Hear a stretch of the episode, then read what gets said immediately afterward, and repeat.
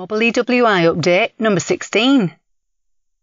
I know some of you were upset by the scenes outside Audrey Johnson's yesterday. Audrey, bless her, had escaped from the residential care home and made her way back to her own house. The CCTV that the council have installed alerted them to her going home, so action was taken almost immediately. To those of you who saw poor Audrey being wheeled off like Hannibal Lecter from your doorsteps, by the way, Good to see you all taking heed of government rules on social distancing. Let me assure you that the mask she was wearing was one of her own, and the straitjacket was from her vintage collection. I must admit, I did admire the shine on her brass buckles. Some of you may remember when she ran home, grabbed some of her collection, and gave us all an impromptu talk on fetishes and lace making. You know, when that gentleman's speaker on vintage pornography got stuck in the snowdrift in January 2004, was it? I never knew there was that many kinds of lace, or mask fetishes, to be honest. Audrey is now safely back in the residential care home with a very burly bodyguard called Vera.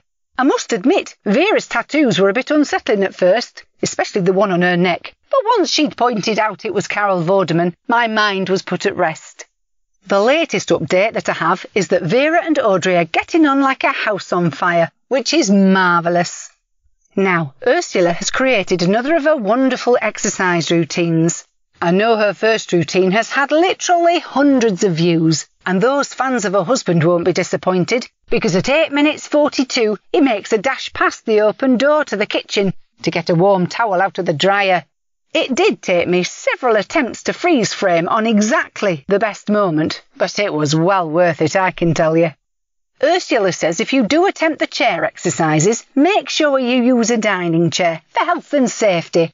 A comfy chair just may not have the firmness or support required. And Ursula's added a little note here. Please ignore the state of her nets. She's not dipped them properly since the start of the virus outbreak. It's so lovely that we continue to do our bit to show the NHS and our key workers our support. And it was heartwarming to see so many of you standing at your doors at 8pm, clapping wholeheartedly. However, next time, can I suggest that you pop a rain mac or at least a decent length parka on over the French maid outfits? I know it's a Thursday night and we should be doing our best to carry on, but some people eat an early supper. Do you know, I've so enjoyed watching the government broadcasts. What lovely wood panelling, and it's polished to a lovely finish. Not a fingerprint in sight on the brass fixtures. And is it just me, or does the Chancellor remind anyone else of an Asian Richard Whiteley? Amrita Singh is aware that many members are concerned about the lack of decent waxing strips currently available.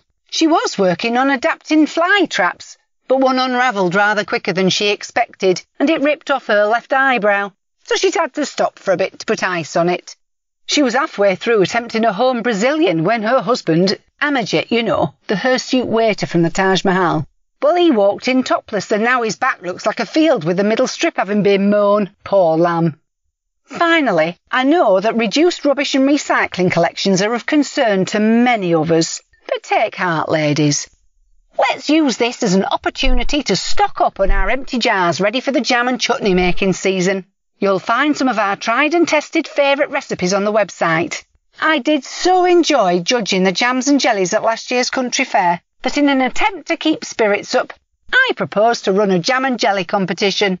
Simply leave your jam or jelly on my doorstep in a bag. You'll find a book of raffle tickets and some sellotape in my porch. Just attach one ticket to your jar and keep the other ticket. I shall announce the winning numbers at the end of June. We shall have four categories soft fruits, mixed fruits, fruit and alcohol, and unusual combinations.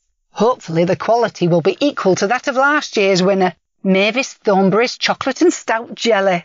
Be inventive, ladies. Be resilient and jam for Britain. Until tomorrow, stay safe.